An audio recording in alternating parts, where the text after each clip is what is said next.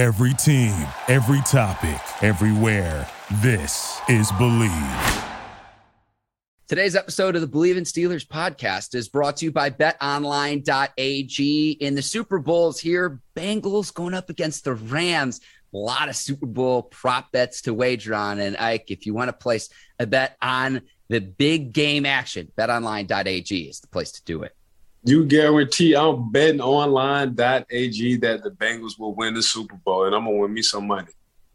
We got a lot of prop bets to discuss, and we're to have some of that here on today's episode of the Bleav in Steelers podcast. But before you tune in and listen, head to the new and updated desktop and mobile website to sign up today to receive your 50% welcome bonus on your first deposit. Just use our p- promo code BLEAV, that's B L E A V, to get started.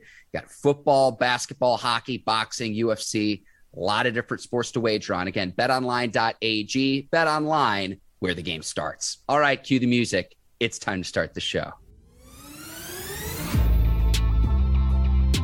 Welcome to the Bleav in Steelers podcast on the Bleav Podcast Network. I'm your host, Mark Bergen, joined as always by my guy, two time Super Bowl champion and 12 year veteran of the Pittsburgh Steelers, number 24, Ike Taylor. IT, it's Fresh Cut Friday. As you can see through your screen right now, I'm all lined up and ready to go. Hey, you looking fresh. You, we, we call it Dougie. You looking real Dougie right now, man. You looking good, Mark. 100%. We've got an absolutely loaded show. Super Bowl prop bets, Ike's top five rookie QBs that the Steelers could consider in April's draft. A lot of vacancies in the Steelers with quarterback position, general manager, defense coordinator, offensive line coach. But we begin on a serious note. Brian Flores filing a discrimination lawsuit against the NFL. And Ike, a lot to unpack with this lawsuit, a 58 page lawsuit filed at the very start of this month on Black History Month as well. Uh, I'm going to put my reporter hat as we go through this report, 58 pages, but I wanted to get your first impressions from your takeaways from reading through the lawsuit. Man, it's just tough, but it's been the same old thing. You know, this this been going on for years. I think Brian Flores, uh, he didn't want to do it, but to tip his head off when he saw the coach Belichick text, he was like, you know what? It was in my head, but this is definitely a go. Then he had the facts to come with it. If you look in the article on, you know, getting paid a hundred thousand if you lose and, and and with the top draft pick. So it's like, damn, I'm giving everything I didn't work for. You know, what I mean what I didn't work for, like I worked my butt off to try to be in this position. There's only 32 teams in the NFL, and I'm, I, I was one of 32 in the world. So to, to try to renege on me, to try to downplay me, to everything I didn't work for in my life to get in this position, you want me to lose ball games and give me a hundred thousand for each loss. Why? There goes my resume. So everything I didn't built from the ground up, from the day I didn't walked in, for me, you know, letting go uh, a Minkah Fitzpatrick, for me, getting these draft picks, for me, uh, taking criticism on everybody saying I was crazy on doing this to actually building the team. Then the quarterback you give me, man, on I didn't really at the time want the quarterback. I want another quarterback who possibly could have get me into the situation, being the playoffs. Not only the playoffs, if you just look what Joe Burrow doing, I potentially could have got to the Super Bowl. Because you see what I have done with my roster with an okay kind of quarterback, and this is no disrespect to Tua. But he like, you know what, man, let me take this even further, man. Let me just go and see how many black coaches in the NFL. There's only one right now, head coach, and that's Coach Mike Tomlin for the Pittsburgh Steelers. And you know what? Let me talk to a few other people, man. I guess what, Coach Hue Jackson, how you how you felt over there in Cincinnati? Well, you know what? They try to do the same thing to me. So it's like, dang. So we don't have any. We barely have any GMs. We barely have any assistant coaches. And when you look at the NFL and it's damn near seventy percent blacks, black players, it's like, dang. So we can't coach our kind of players.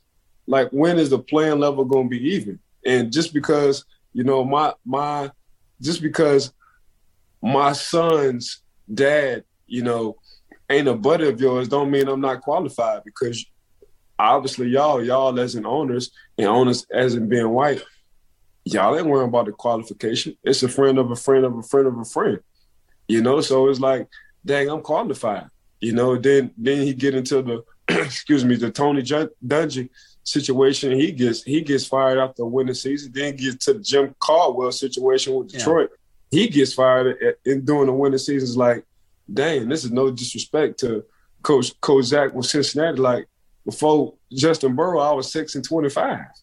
Mm-hmm. Now I get Joey. Now I get now I get you know Jackpot Joey, and he revamped me. Well, how about how about a black coach getting fired? You know when he does have a winning record. You know, and Hue coming out now, and I think others gonna come out. How about yeah. Deuce Staley? We've been talking about Deuce Staley for the longest. Like Deuce Staley has been under Andy Reid when he was in Philly. Now he was the assistant head coach in Detroit, and he still can't get a head coaching job. Mm-hmm. You know, so mm-hmm. yeah, Byron Leftwich. You know, shout out to Byron Leftwich. He's one. He wound up getting opportunity, but it's like, dang, how many obstacles and hurdles we got to go through? Yeah, you know, yeah. How many times? How how many times have you uh, told told a coach before um, that's not black? I think we need to lose a lot of these games so we can get a top draft pick. No, the whole thing for the whole thing for the NFL is for me not to get a top draft pick because that means our team is doing well. Yeah. So I guess I guess he's seen. I guess I guess man, he just had enough. I guess he heard enough. I guess he's seen enough. I guess him as a head coach, never been in that position, was like, hold on, man, this is this is crazy. Like I didn't even know he worked at this level. I didn't even know he worked at this level. So then he look at coaches getting recycled in the NFL. Like, dang, we just recycling the same coaches over and over and over and over. How about giving one of us, us black coaches a chance? Because I'm sure we got just as good relationships as the white coaches. Give us a shot. Let us go six and twenty-five, and let us catch us as Joe Burrow and see what happens.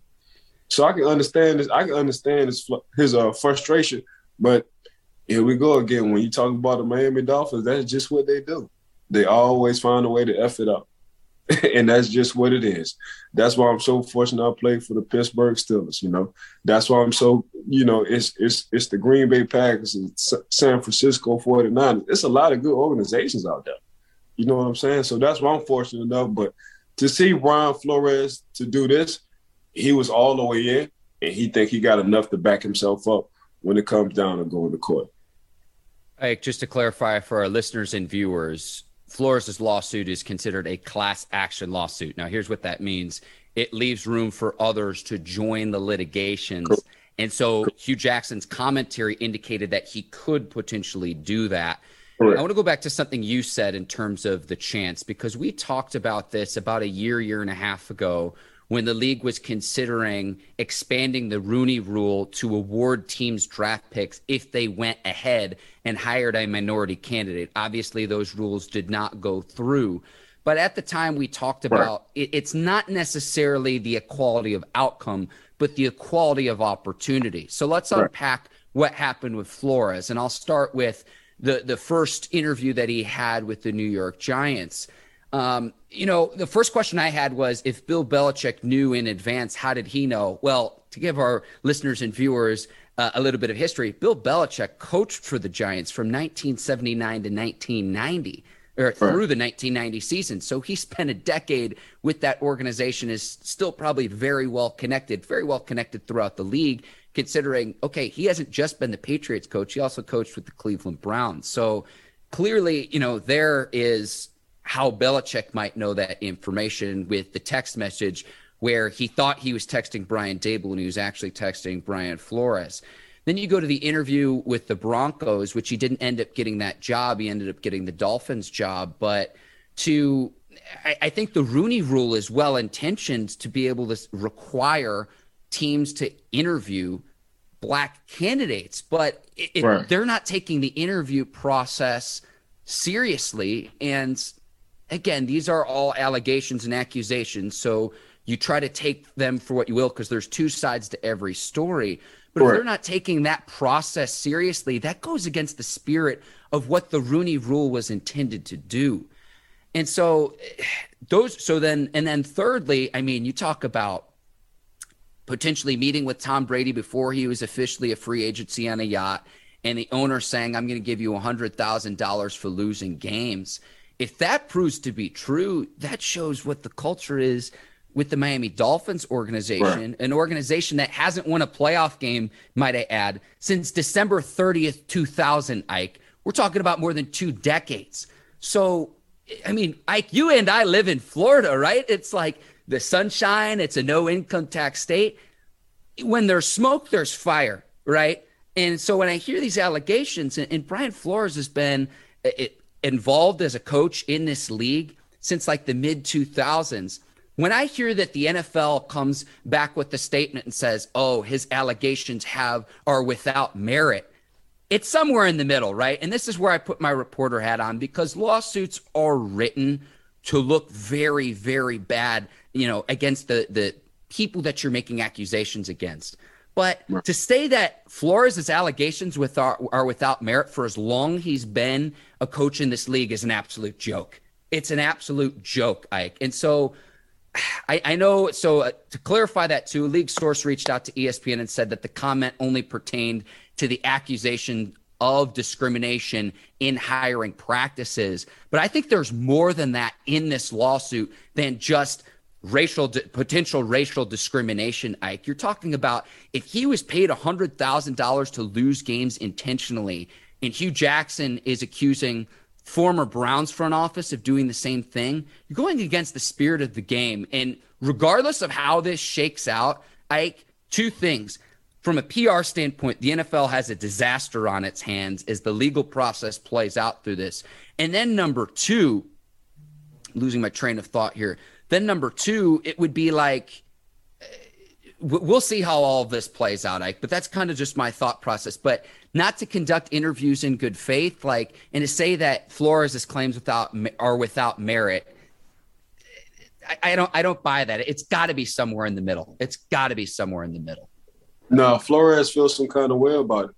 So the fact that he understood what he's jeopardizing on possible the potential prospect never coaching in the NFL anymore. Like he that, feel really about his situation. The fact that, let, me hop in, Ike. That was my second point, and you, you helped me rem- remind me. There are still four other teams with head coaching vacancies at the time of this recording right now. So Correct. he could he could still potentially be those coaches, but with this lawsuit that's now filed, is a, a, team that's trying to rebuild its franchise really going to want to bring right. Flores in now? Now that he's filed this lawsuit, I'm sorry, you helped me remember the point I was trying to make. Yeah, but it, it I mean, it's going to be tough too. You know what I'm saying? Because it's it's me versus all 32, regardless on how you want to look at it. So it's a billionaires boys club, and I think we talked about this. The billionaires boys club, they fight each other during the season. They want to get, they want their team to get a Super Bowl or make money, to hit the playoffs but during the offseason, Mark, they stick together. So the fact that he understood, he understands that part, I guess him and his lawyer like, okay, we got a case. We got a real firm case. And I guess his lawyer said, man, are you 100% in this? Are you 10 toes deep? Because if you're 10 toes deep, it's a strong possibility you will never coach in the NFL anymore. And I guess Brian Flores like, you know what, this for the future. This ain't for me. So let's go. I understand. So it's just it's just sad to see this been going on for years though. Um, we haven't been given it. We as in blacks um, haven't been given the opportunity as whites to do something in the league when it comes down to the front office, assistant coach, and the head coach As uh, as as as white coaches, that's just what it is. But when you just look at the owners, the owners see them. You know, the owners look at who looks like me, not who's who's who's capable of doing the job you know, and that's that's just the crazy thing about it. So we'll see. But the fact that Brian Flores went all in with it, he must got a strong case because you know they they're gonna look they're gonna try to dig up something. That's that's just what the NFL. That's what these 32 billionaires do. So um, I took my hat to him for understanding and jeopardizing what he probably worked for his whole life to get in that position to be a head coach because it's hard being a head coach. He had one of 32 jobs in the world when it came for the NFL. But he, he he strongly believes this is unfair, and he's trying to not even he's trying to even the playing field out by giving some kind of awareness and making it public. Again, I go back to the equality of opportunity and not the equality of outcome. Uh, the Dolphins owner Stephen Ross right. late Wednesday night has called the allegations false, malicious, and defamatory promising to to defend his personal integrity too. So we'll see how all of this plays out. But sure. if you're meaning to tell me that a team was paying a head coach to tank and then holding that against them, I mean, Flores led the Dolphins to their first back to back winning season since 2003. Right. Dolphins team in the 2021 season started out one and seven. They won eight of their last nine games, finished with a nine and eight record.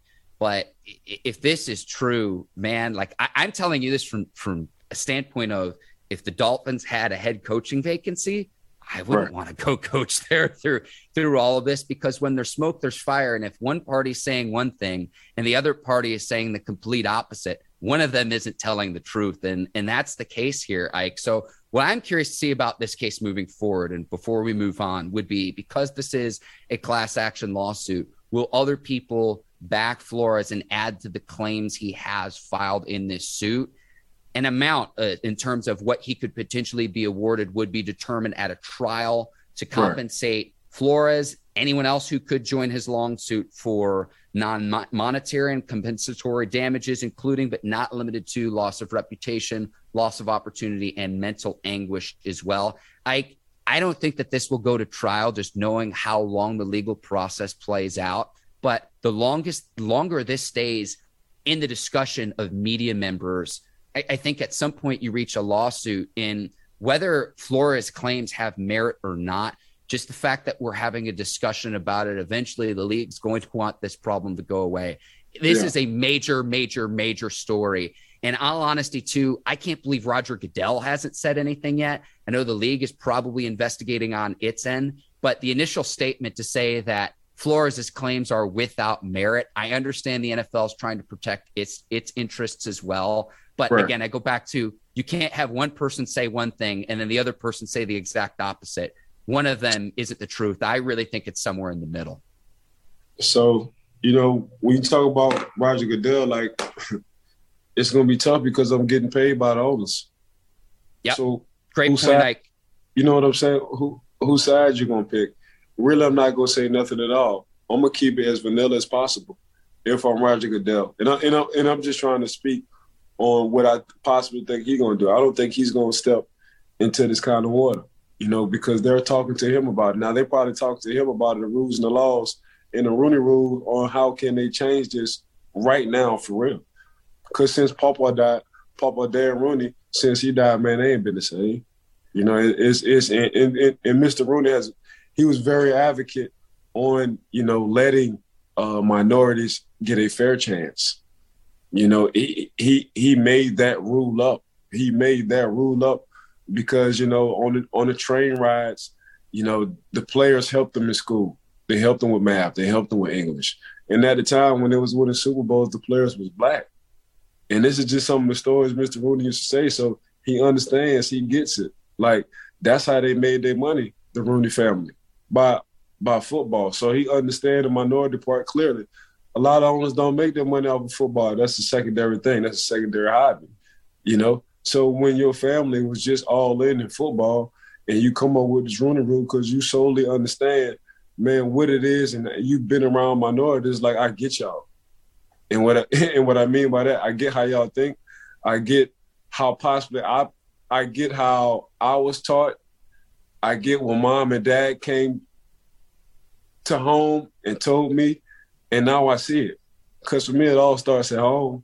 You know, we we we were never born racist that's just what it is. That got to be installed and built in somebody. So I'm not saying uh, the Miami owners racist. I'm just saying the un, the unfairness in the NFL towards blacks on having the opportunity to be GMs and assistant and head coaches. So the tires got to turn. That's that's just what it is. So like I say, man, Brian Flores, for him to come out and be all in with it, he must got some kind of case, Mark if I could ask him any question, I'd probably ask him about the timing of filing the lawsuit, Ike, right. because he's probably not happy that he got fired from his head coaching duties as the Miami Dolphins, and then also thinking that he's right there as a finalist candidate for the New York Giants. I certainly understand his frustrations. Same yeah. time, it doesn't take away from what Brian Daboll's going to do because what he did into the development of Josh Allen – you know, a, a big, mobile, strong quarterback who com- before Daboll really worked with him, he had one of the lowest completion percentages in the league. You bring Daboll in, and you understand that they're going to want to try to do the same thing with Daniel Jones. Now, to keep this on Flores's lawsuit, though, um, Ike, I think you and I are of the thought process best person for the job, point blank, period. In the NFL, it's two things it's trying to win a Super Bowl and it's trying to make as much money as possible. But right. for me, like sports is the ultimate meritocracy in terms of it doesn't matter your background, um, you know, your race, creed, religion, ethnicity, what have you. It's it, it's who the it should be the best man for the job. And again, I go back to you're not always going to have something that is reflective of okay yes 70% of the players are black but they need to have the equality of opportunity to do so. And and when time and time and time again this comes up you know i'll say this too and the steelers are a great example of this. If teams are being racist if they're if they're being discriminatory and there's a collection of minority coaches that are being overlooked you might potentially get a great coach and I look no further than what the Pittsburgh Steelers have done with head coach Mike Tomlin. 15 right. years in, no losing seasons. 15 years. So if this is the if this is the case, Ike, right. it's like you could potentially bring in someone who would thrive for one of these organizations and do a tremendous job and be the next great head coach, the next great owner, the next great general manager, the next great coordinator, yep. if this is in fact happening. No, it's I mean, 15 years, no losing season. And then when you look at, I mean, he he come on, he come under Coach Tomlin come under the Tony Dungy tree. Jim Caldwell, you know the the Tony Dungy tree. Like it's it's like golly, man, like give us a chance. Uh, Raheem Morris, we gonna see. Um, who else? Byron Leftwich, he, he he got a head coaching job with, with Jacksonville. Eric Bieniemy, we were talking about Eric Bieniemy for the past three years. Yeah, whenever we talk about the head coaching carousel, like his name always comes up. Always, Eric Bieniemy always come up. And, and Andy Reid said he make the he called the plays. What what else you want the man to say? Like that's my play call. yeah. Like yeah. every every now Andy Reid, Coach Andy Reid, like every now and then I might put my two cents in, but he's the play caller. Like this is this is his stage. This is what he do. it's like man, he done been to two Super Bowls in three years, one one. You know what I'm saying? What like he was in the AFC Championship and wind up losing, but golly, like what you what you want Eric Bieniemy to do? What else can he do? yeah, you know what I'm saying? Like then when you ask the players about Coach Eric Bieniemy, they they they would love to see Coach Eric Bieniemy get a head coaching job, but they would hate to see him leave. I mean, God, what else you want the players and people to say? Yeah, you know, Coach, we would love for you to create your own legacy but damn, just selfishly speaking, we really don't want you to leave. We love Yovel. This coming from players. Man, this is bananas. But I get it though. Ike, we're going to take a quick break here on the Bleav in Steelers podcast, and we're going to tell our viewers and listeners about NordVPN. So, internet security on the forefront of everyone's mind. Everyone has their different devices. And so, to make sure that you're staying safe online, you can use NordVPN to, you know, eliminate a lot of the threats of people stealing your data and information. Man, listen here, we ain't slacking on our hacking because we're with NordVPN. Guarantee. NordVPN is the world's best VPN service offering the fastest connectivity, most servers, and next gen encryption to make sure that everything you do online stays secure. So, Grab your exclusive NordVPN deal by going to nordvpn.com slash bleav. That's our code BLEAV to get up to 70% off your NordVPN plan plus one additional month for free. It's also risk free with Nord's 30 day money back guarantee. Again, Ike, NordVPN, excited to have them on as a presenting yes, sponsor sir. of the Bleav in Steelers yes. podcast. Yes. We ain't slacking on our hacking, baby. NordVPNme.com. Ike, we've got four Steelers headed to the Pro Bowl. That's this weekend ahead of the Super Bowl. I'm glad they do the Pro Bowl in advance of the Super Bowl now.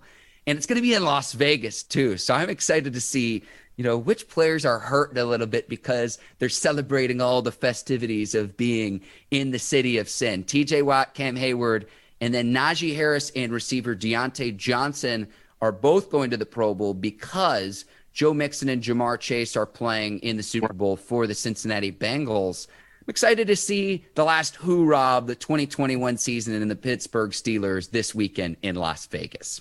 Man, give me a full piece spicy when it comes down to the Pro Bowl for the Pittsburgh Steelers. you know, got my full piece spicy going to Vegas. Sin City, man, stay out there because, the casino, fellas. Go don't have a good time, but keep the drinks to a minimum and stay out of the casino as much as possible. But, but definitely have a good time. But I'm just proud, you know, that Diontae, you know, really got in. Uh, I mean, what you got to say about a rookie, yep. Najee? Like the rookie Najee wind up, you know, putting his toes in the water, putting that on his resume as a Pro Bowler. I mean, TJ, T, TJ, um, defensive player of the year in my mind. And then when you look at Cam, like this is what that's what he do. He just missed the consistent. He missed the man as soon as I leave, I'm about to hit the Hall of Fame. And Cam Heyward. So just proud for the Pittsburgh Steelers uh, to represent in the Pro Bowl.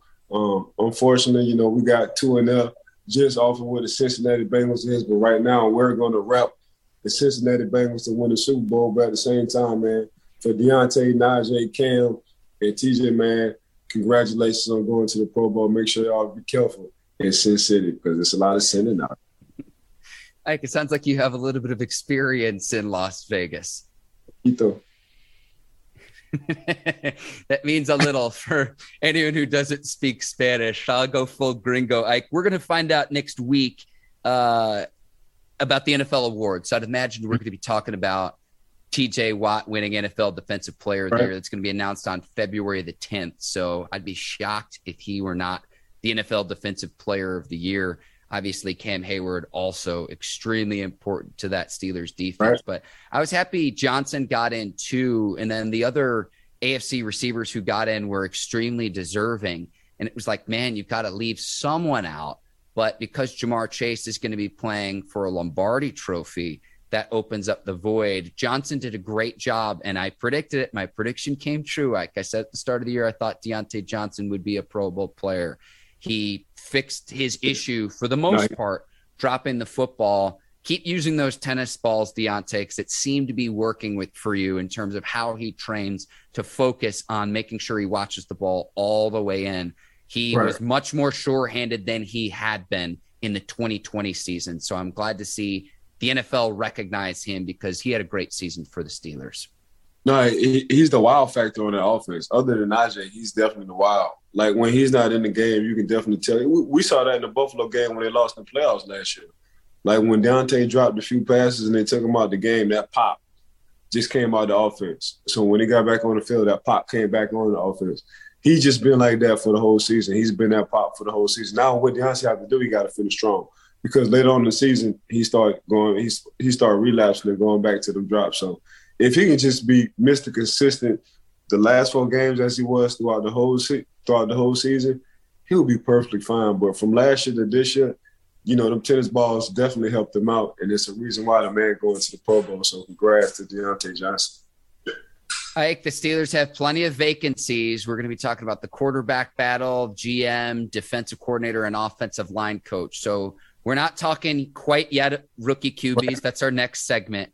But I thought it was interesting.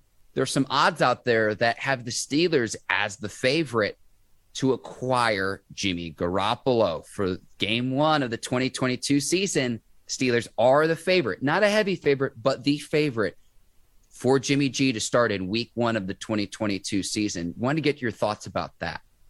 Yeah, I mean, it, I mean, for free agency, it wouldn't it wouldn't hurt you know, of course, T1 opportunity, a chance to stay afloat in the AFC North, that's where you got to go.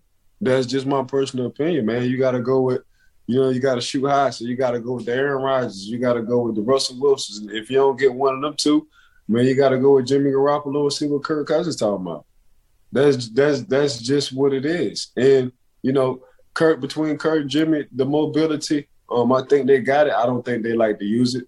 In in my mind, I don't know why. But that's that's just how it is. But for coach to want to go as long as he went by having, you know, somewhat of a winning season for, for, for 15 years, man, you got to get your mobile quarterback. And he said that on his press conference after the season. He understood and he saw it.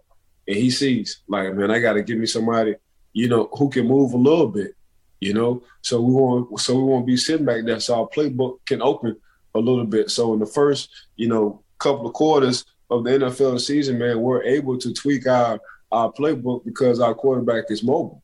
So Coach, Coach T, he knows, he understands. I, I, there's been reports, and there's him and Kevin Colbert. They're heavily at the Senior Bowl right now in Mobile. They went to the Shrine Bowl, so they're doing a lot of recruiting, and they spend a lot of time with families and mamas and daddies, and, and checking up on these college reports to see, man, what what quarterback best fits us.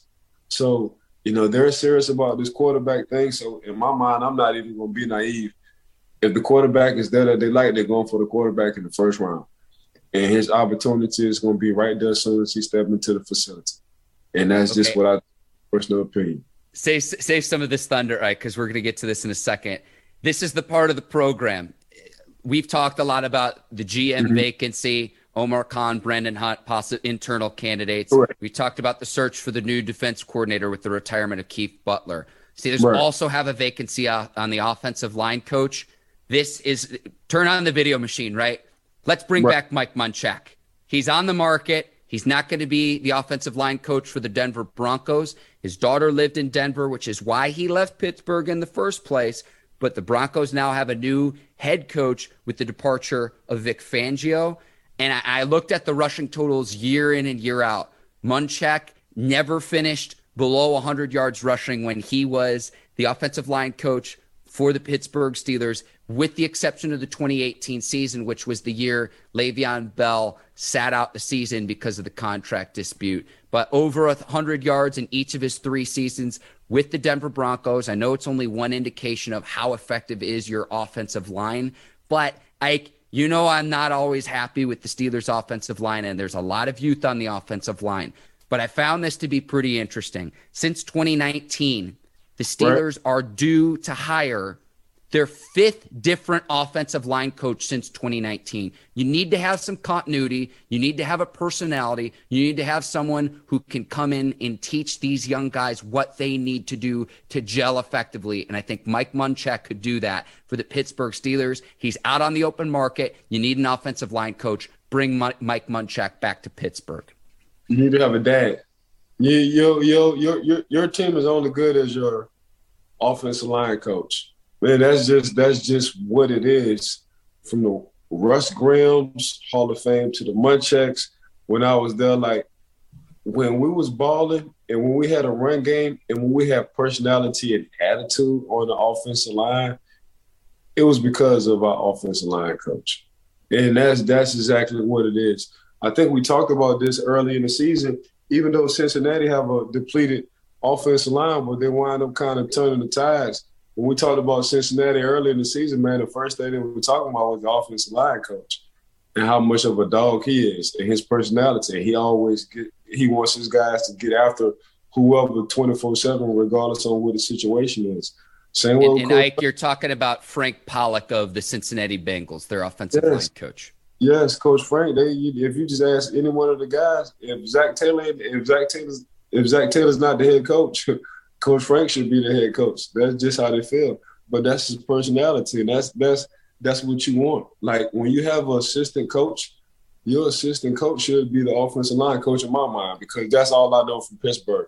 The Russ Grimm, the Mike Munchaks, all them coaches, man. Them, there was a personality not only for the team for the offensive line. That's exactly what they wanted to do. They had a lot of input with the OC on running the ball. Hey man, this this is this is this is our personality. This is what we need to establish, and that's what Pittsburgh got away from. Even though Najee is going to the going to the Pro Bowl, he did a lot of good things out the backfield and him running the ball. I agree, but I think his career could get better if he had Coach Mike Munchak. It's Coach, Coach Munchak helps everybody. He helps the wide receivers, not only helps the offensive lineman, but he helps the running back. There's there's not a there's not no say so. Well, Coach Munchak is not helping if if he goes there. And Lord knows, I hope he does come back to Pittsburgh because I feel like they really need him. Because you're right, what you said earlier, Mark. It's a young offensive line, and why not have a veteran guy like Coach Munchak who knows exactly what he's talking about? Go on, come home, Coach Munchak. Your daughter's straight. She's fine. You did everything you need to do. come back forward.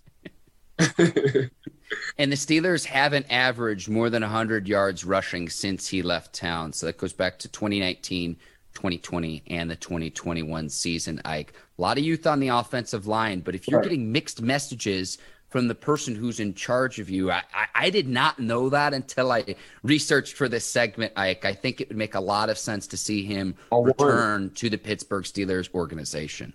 No, 100%. I, I, I think Coach Munchak, you know, I mean, we already talked about Coach Vic Fangio on the defensive side, but Coach Munchak on the offensive side definitely helped us.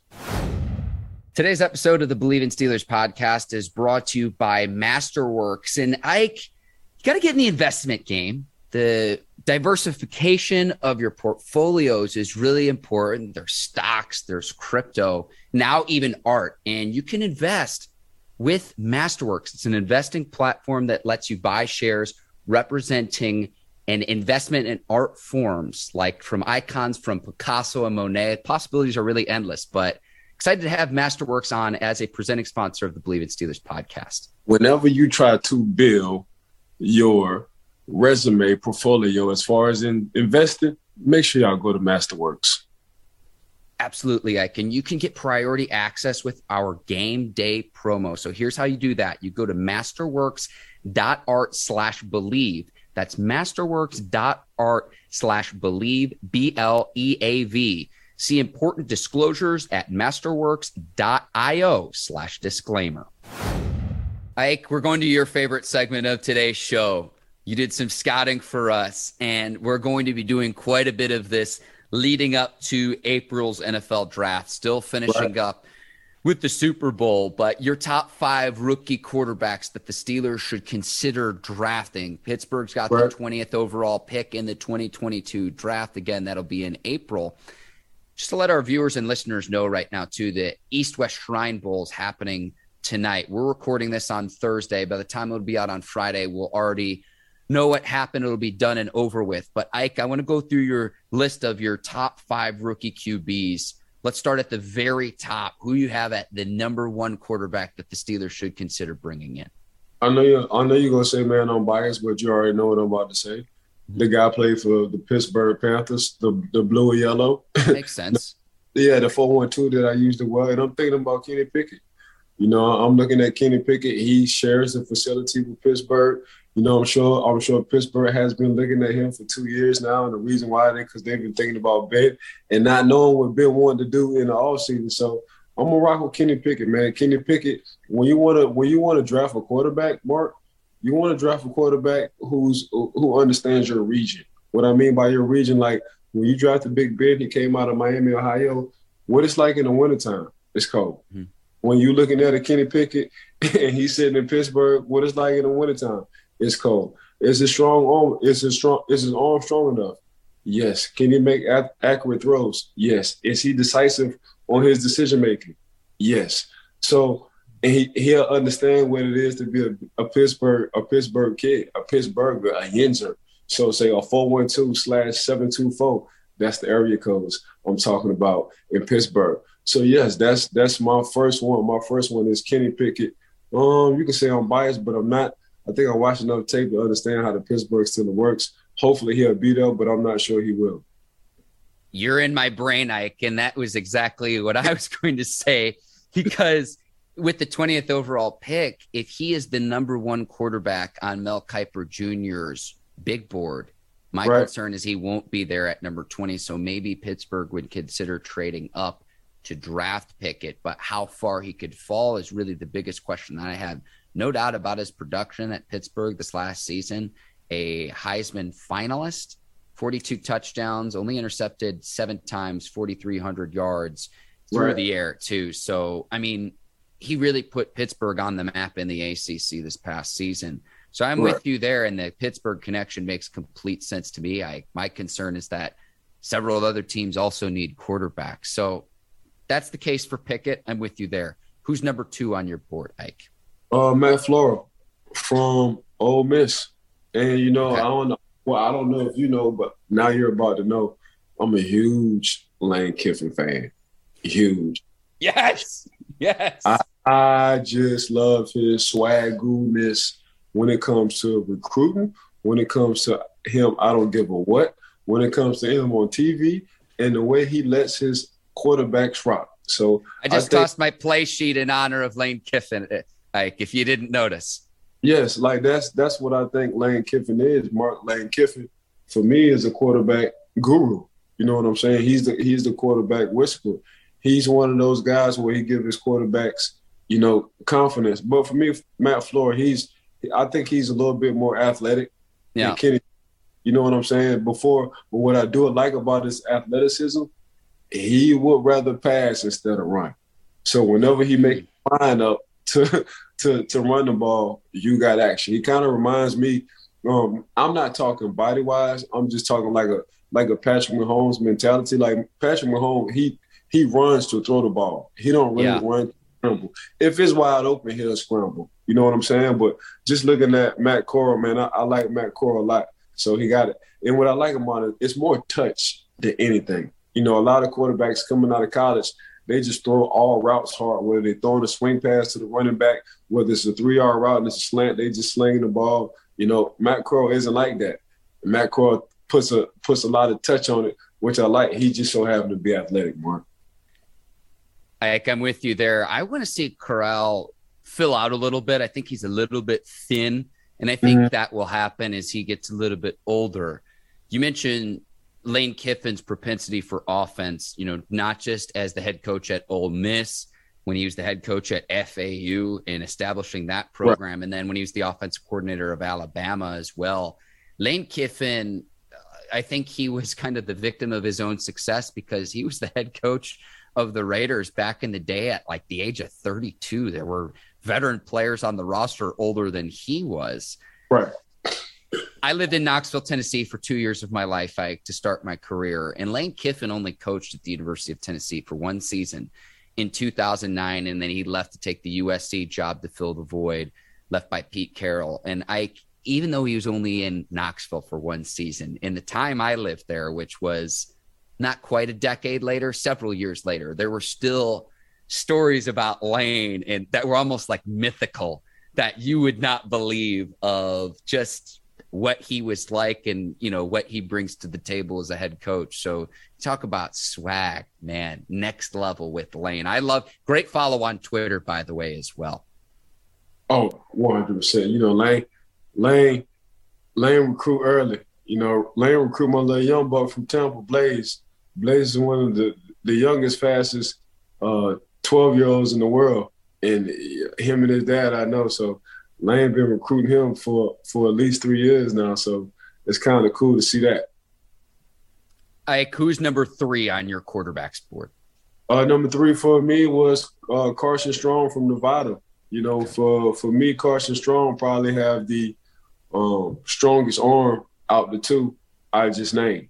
So, you know, but the only thing that's going to hinder him, I think he had a knee I think he had a knee injury um, a couple of years ago. That's so that's gonna put a red flag or a question mark.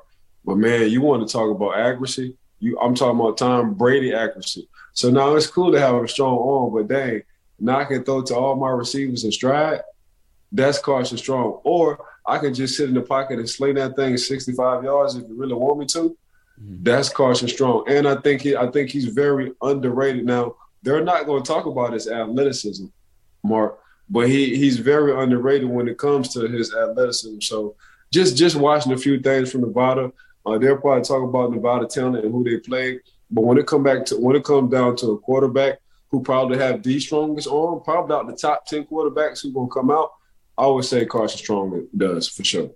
Yeah, I mean Josh Allen didn't at Wyoming either. I can I know Correct. Strong has met with Steelers brass too. The Steelers are really doing their homework in the scouting evaluation process, and they need to. I considering the talent at the quarterback position in the AFC. Let's go to number four. Ike, who do you have number four on your board for? Um, Sam Sam Howell from from North Carolina. Let's not forget Kevin Colbert was in North Carolina earlier this yes, year. Sir. You know what I'm saying? So that that kind of uh hit the light bulb switch in my head when it came down to it. So Kevin Colbert, and even though this is Kevin Colbert final year as as as being his, I'm sorry, final draft as being the GM for the Pittsburgh Steelers. The fact that he was in North Carolina looking at Sam Howell said a lot of said a lot to me. Like, okay, he's definitely on the radar.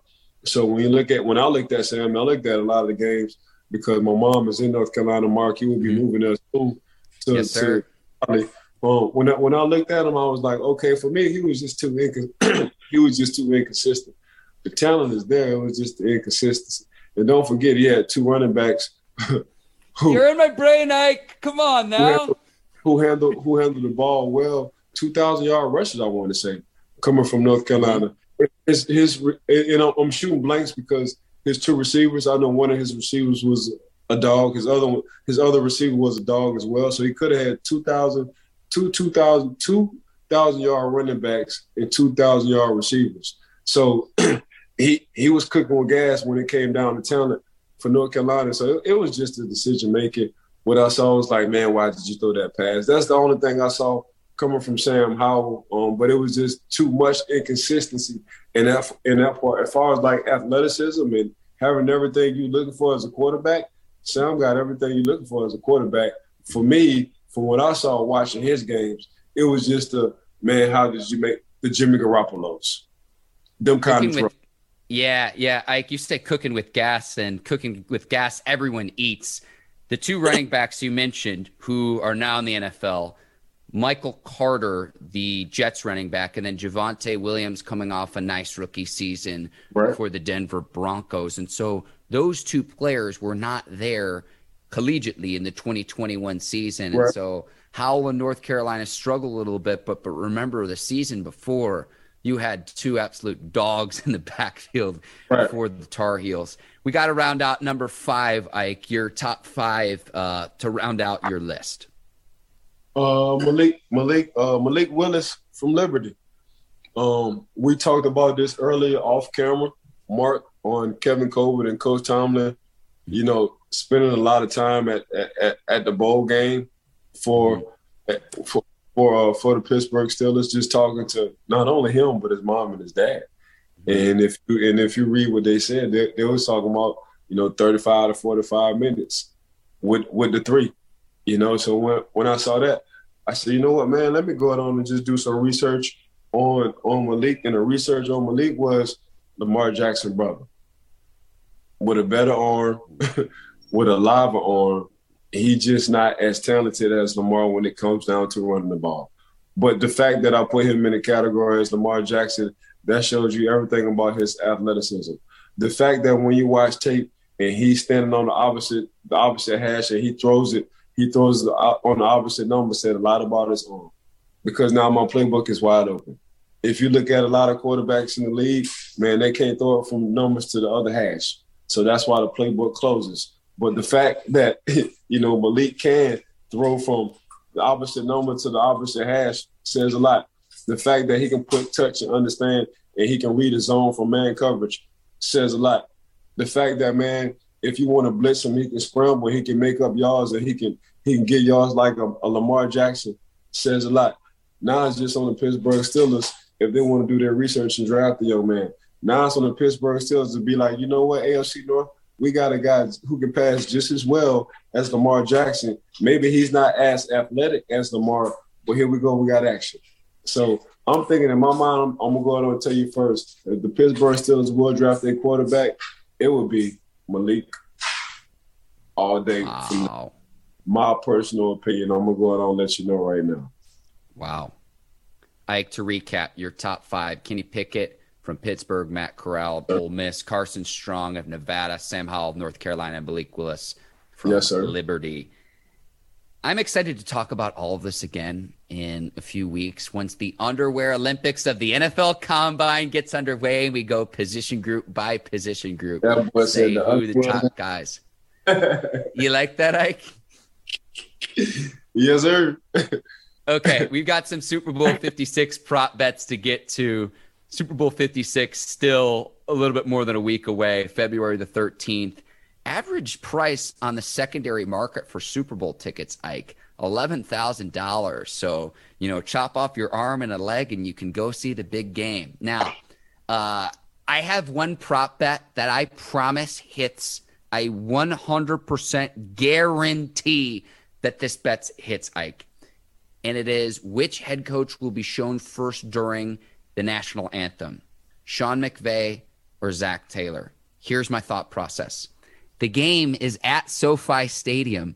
This is the 56th Super Bowl, right? Last year was the first year when the game was in Tampa where a home team played at its home stadium for a Super Bowl. We now have that in back to back years. Because this game is going to be in Los Angeles at SoFi Stadium, why the I'm thinking as a producer now too. Why would you show Zac Taylor, the underdog in this situation, first versus Sean McVay, who's been in the big game before? He's playing at his home stadium. Go on, place a wager. They will show Sean McVay first on the broadcast for the Super Bowl during the national anthem. I guarantee it. Easy money. No, that's easy money, man. I'm gonna go on. I'm gonna go on and tell you right now. You, man, you might as well hit that uh, hit that betonline.ag and go out on bet. They will show Sean McVay first. Second time in two, I mean second time in two years. Like this never happened. Tampa just won it in Tampa at the home field in Tampa. So far, LA, the Rams are in a Super Bowl in LA at far for the second straight year. Man, this don't never happen. What is going on? What in the world is going on? 11, 11 racks? So I got to put 11 racks on a ticket, bro. If I want two tickets, that's 22 racks, bro. Man, you know what I can do with 22 grand? How much money I can invest in and, in, stack that thing? Holy moly! But when you live it, when you living in to live and die in LA, but I tell you what, them taxes is a mother over there.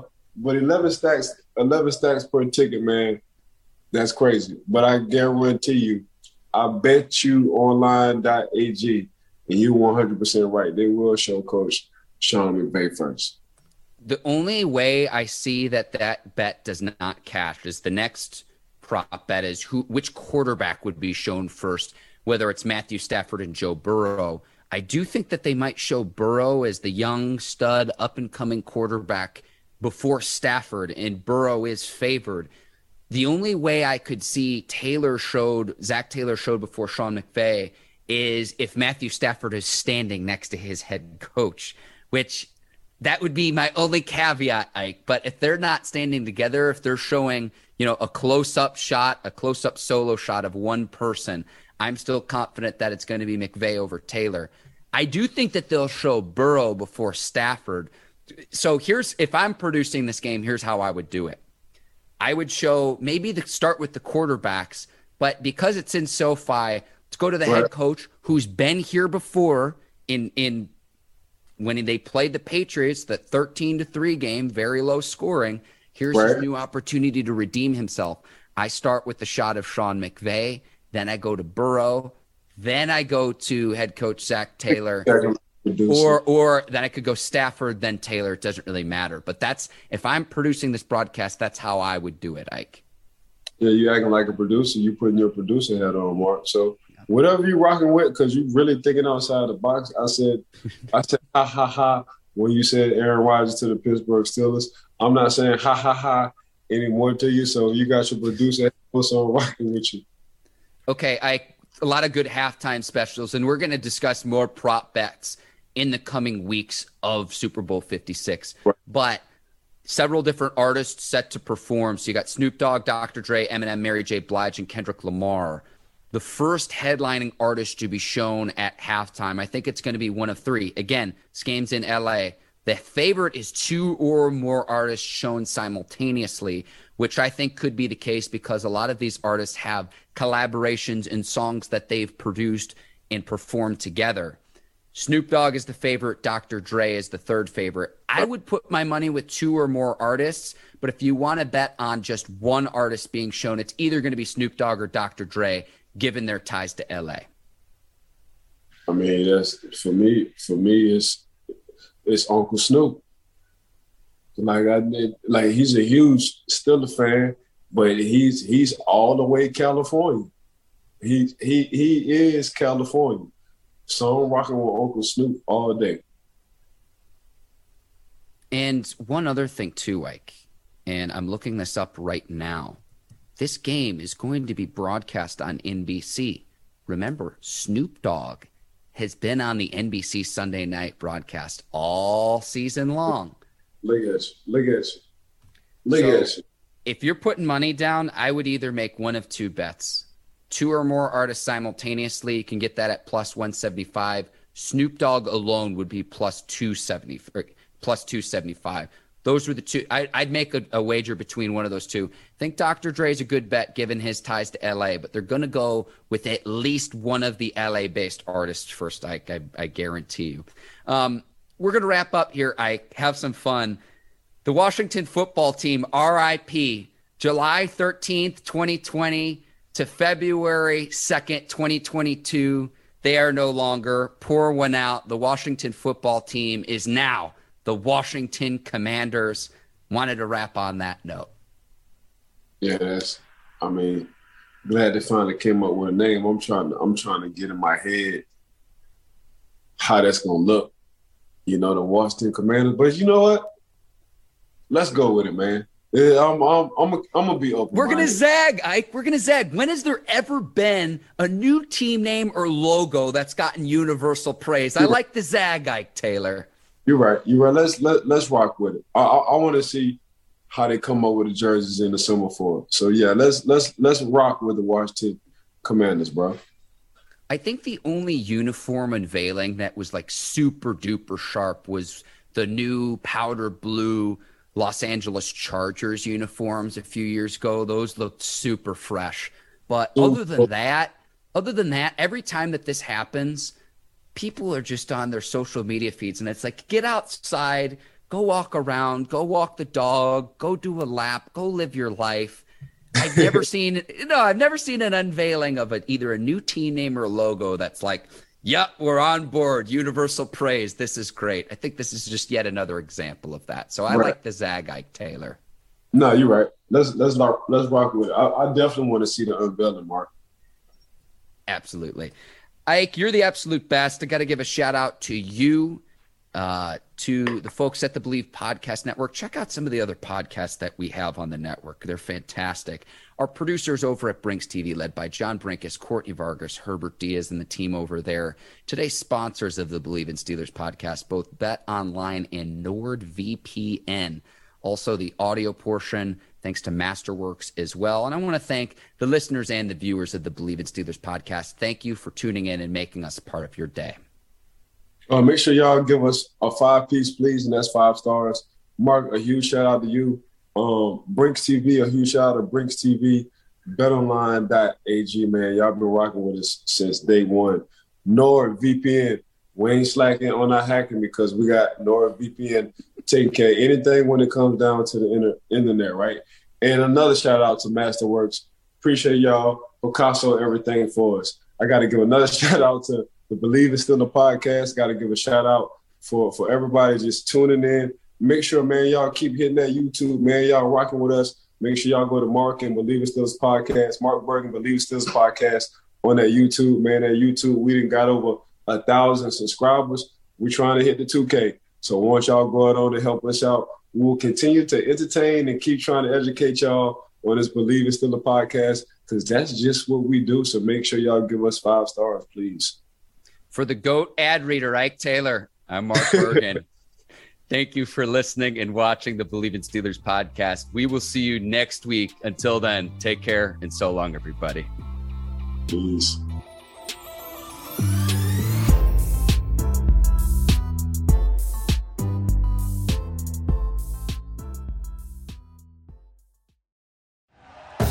Thank you for listening to Bleav. You can show support to your host by subscribing to the show and giving us a five star rating on your preferred platform. Check us out at Bleav.com and search for B L E A V on YouTube.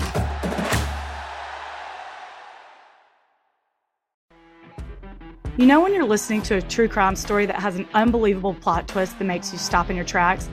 That's what our podcast, People Are the Worst, brings you with each episode. I'm Rachel.